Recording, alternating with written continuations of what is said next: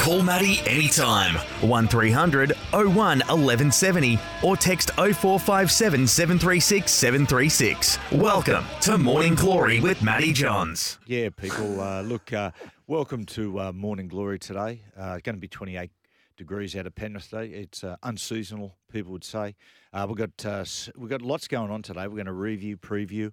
Uh, Webby's going to talk about uh, the Jack Wighton situation, uh, rugby league in Vegas, so on and so forth. Now, if I sounded a little distracted and uh, a little down this morning, uh, if you're just tuning in, we wait to the uh, devastating news of the passing of a man who will always remain omnipresent in our hearts and minds. Rest in solace, Jerry Springer. Um, yours was a life that was, some say, too fast, too furious, gone too soon. Welcome to Sydney Morning Herald's Andrew Webster. How you? Oh, there we go. We're all. How you going, Webber? Good, Pat. Are you going good? I'm okay. Are you well? Yeah, I'm Good, forward good. Maestro, how are you, pal? Very, very well. Very, very well. How are Uh, you, Matty? Ma- mate, I'm, I'm, I'm like Neville Bartos. I'm flying. um, what? A, now, the the Prince of Pennant Hills Road, Ben Hogarth. Uh, Benny, how you going, pal? I'm going very well, Matthew. Congratulations, well done on the Fletcher and Hindy piece last last the Sad Sack Spud race. Yeah, Excellent. it was a special one for Hindy. Very special one, and it, it came together well. It came together wonderfully well. Hmm. Uh, ladies and gentlemen, the eighth immortal Andrew Gary Johns. G'day, Joey. How Good are morning. you, mate? Morning. Jeez, it's devastating about Jerry Springer. Unbelievable. How'd it go? Well, that's the morning show. It used to come on at one o'clock for all the dull bludgers and pot smokers. Yeah. And uni students. uni students, that's Yeah, what I used to yeah, watch that's it, what- uni that's what I used to students, watch. Yeah. Yeah. What? Did, it, what? How good? I mean, midday. You go from the midday show with Ray Martin, spinning into Donahue, Ricki Ricki Lake. Ricki Lake. Lake. Oh. When was Oprah? I had a thing for Ricki Lake. Wasn't Donahue? Was, So, so was just that, pause was it. that Donahue or Rabs? Ju- yeah. Just hold on a second. Yes. We just had a revelation from the Prince of Pennant Hills Road. I know- he had I- a thing for Ricki Lake. He had a thing Oh. for Ricki Lake in the early nineties. Did you really? Ah. Yeah. Sicko. Where, where, what happened to her? I she just moved on. And she got hit moved by, on She to. got hit by a car. No. Oh no. No. No, no, she didn't. No, I she drowned in a lake. Um, Oh. drowned in tears. Rest in peace, old Uh, Cooper had a revelation for me the other day. He said that he used to get turned on watching Family Guy, like his wife, um, Oh. the, the wife. Oh of- wow. yeah, Um, like Peg. Of Peter Griffin's yeah. wife. What's her name? Peg, is it? Peg. No, yeah. Peg, Peg's the daughter. Oh. Oh, is no, it? No, no, no, it might no. No, no, no. You're right. You're yeah. right. Peg. Yes. Which then took me back because I, I used to have a thing. Remember Jughead? Remember the Jughead thing? And uh, Barney and um, Betty. Remember Barney? Uh, Barney Rubble's So wife. you, you got turned Betty on Ru- by Betty Rubble. Yeah, I used She's to the think she was hot. The redhead. Yeah, no, that's Wilma, mate. Yeah, come on, get your animated uh, hotties right. Uh, We're, after uh, a, we're after a fly here. yeah, Webby, congrat- Webby, congratulations, mate. You finished the Wayne Bennett book finally. I have. You don't really finish a book, you abandon it.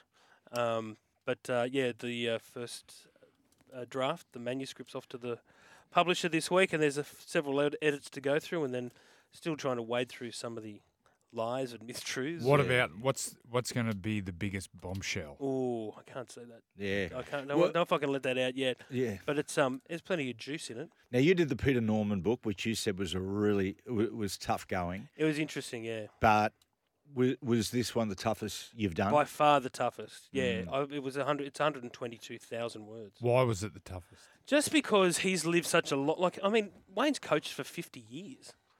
Like it's it's a r- ridiculous amount of time to be to be coaching football teams, and he's he's a complex guy. Um, and I have to say, the way that he has coached this year, like it's it's impossible to go through someone like a, a- as complex and as controversial as he's been. And coaches, by their very nature, are complex blokes, but and they're More rat cunning. Well, exactly.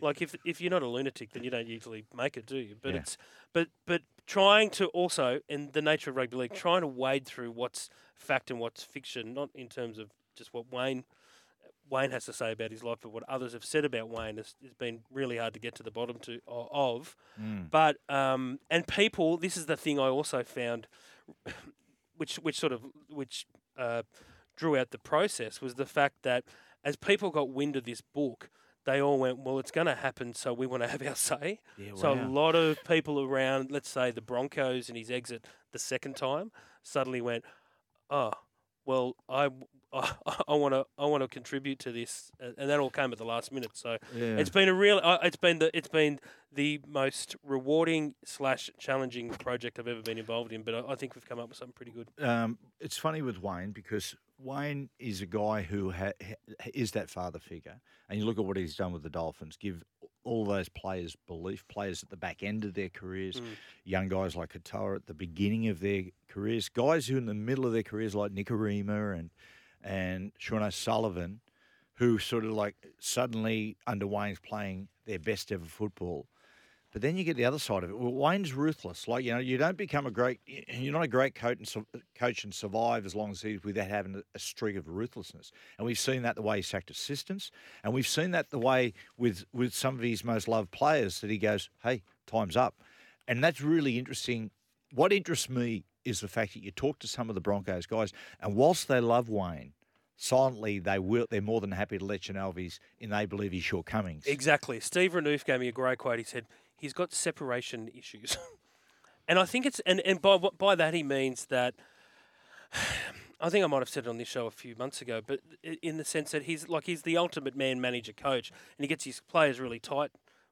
You know, they come in really tight to him, but at some point, he's got to let him go because that's just the way, the nature of the game. Well, you game. look at some of the big names. he's moved on.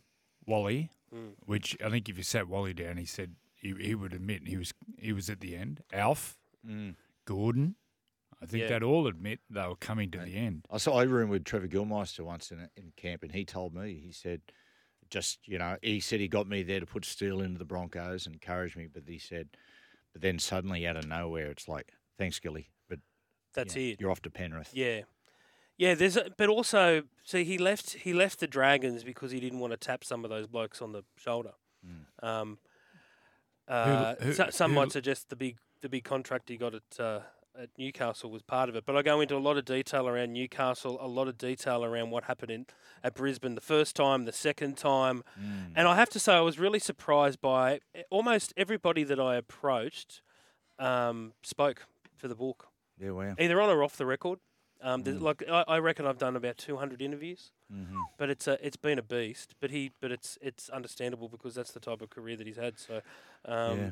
as long as you all go out and buy it in uh, in October and support struggling young Journalists. young authors and Yeah, journalists. yeah, yeah, yeah. You. No problem, mate. You'll be able to give away busking. At, uh, uh, now, uh, Anzac Day, of course, earlier this week. Um, we know the importance and how special Anzac Day is on a rugby league side of things. Went to Allianz Stadium. What, I mean, to have that game at Allianz, the new Allianz Stadium, was something really, really special. Joey, you, you were there. You Yep. were working. I think the NRL do it better than, than probably any sporting franchise in Australia. Well, the AFL probably do it well too. They do it well. Yeah. Who Yeah, plays on their big do. day?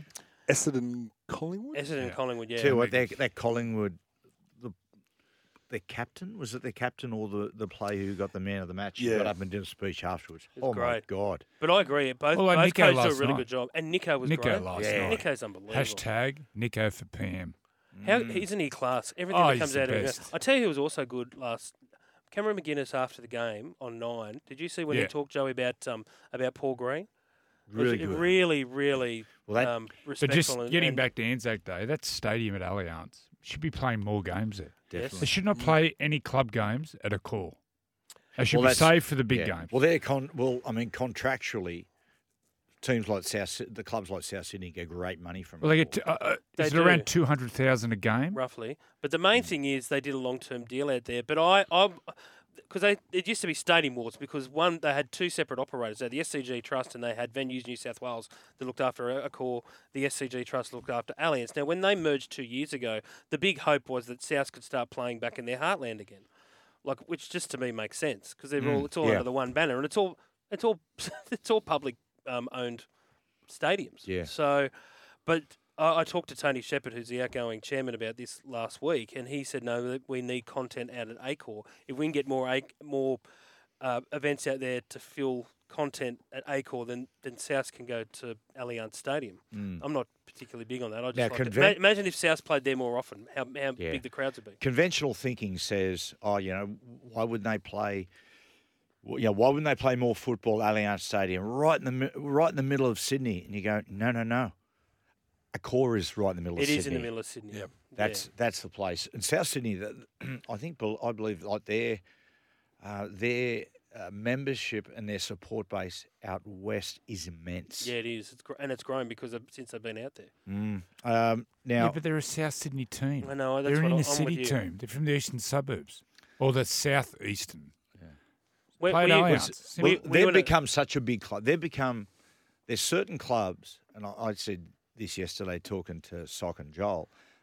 They're such a big club. They've, there, there are certain sporting teams that transcend their area, and and South Sydney, I think, epitomised the tribal club. You know, in that Redfern and Maroubra area, but they've they still maintain that tribalism in that area, which is special. But they, they transcend like they're, they're almost like a national club They are. they've become such an important club to the game. But this is where I, as a Dragons man, I get angry because the Dragons should be the same type of brand. Well, and they were. And they were, and they've just dropped the ball with the line wide open. Uh, Feel like a grand final. I'll tell you what I did love, like, and, and there was a bit of a question around whether it was good for the game or not. They're going, oh, yeah, did Victor bring the game in disrepute after the game? His comments, I love it. Same. I love it. It's it's characters.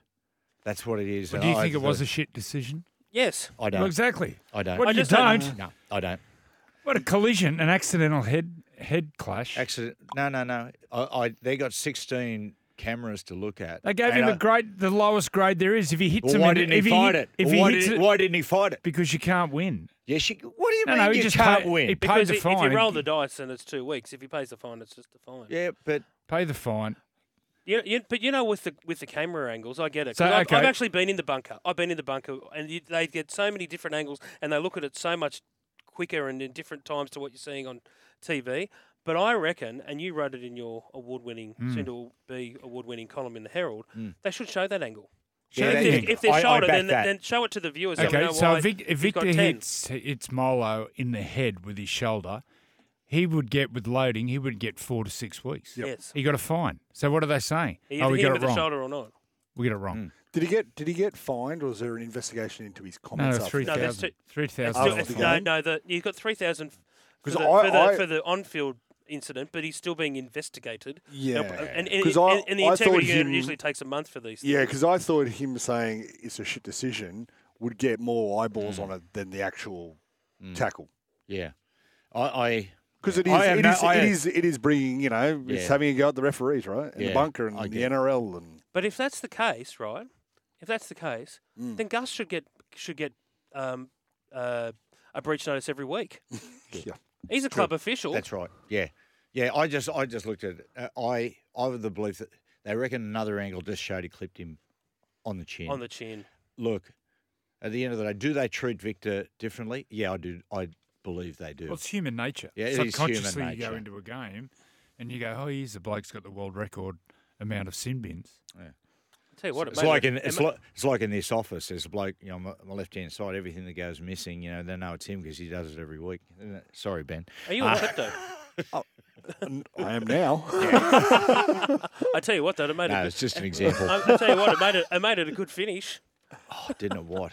What wasn't it? I, I, on that note, watching the Roosters play, I, I was up in the nosebleeds, which were, and I, I love it up there because you get the elevated view and you just see everything crystal clear. When, when the the Roosters, their style of football, um, like when they drill the middle, and you got Manu and you got uh, Tedesco and Cheese just drilling that middle and taking guys on one on one with their speed and footwork, they're fantastic. But every time they got forward, they just fall into these attacking sequences, and all it did was put pressure on themselves. When you see at the start of the game, they're, they're, they're power running, the speed men through the middle, they're short passing, they, they were blowing the Dragons away. But you know, I go- real- watching it from that angle really showed me, I think, how they've got how, how far their attack is out of sync. Mm. Mm. Geez, the next day after you, after you play the Dragons, you must be sore. They are such a physical Defender, team. yeah. But, but They are ugly to watch. Jack Bird They are. oh, Jeez, didn't Tyrell he Sloan. thumps people. He is. Tyrell Sloan, he was the best player on the field. Yeah. You know that try he scored under the post when Yeah. he changed direction? He's one of those rare players who can gain speed when he changes. Hemiso, Reece Walsh. David Peachey was like that. Jeez, he we've got some moved like good Peachey. David Peachey playing with him, you watch him at training and during games, and he had the most amazing anticipation. He would step, anticipate when a pl- where the defender was going to move, and step simultaneously as that player moved into that position. He was just a, he was a freak.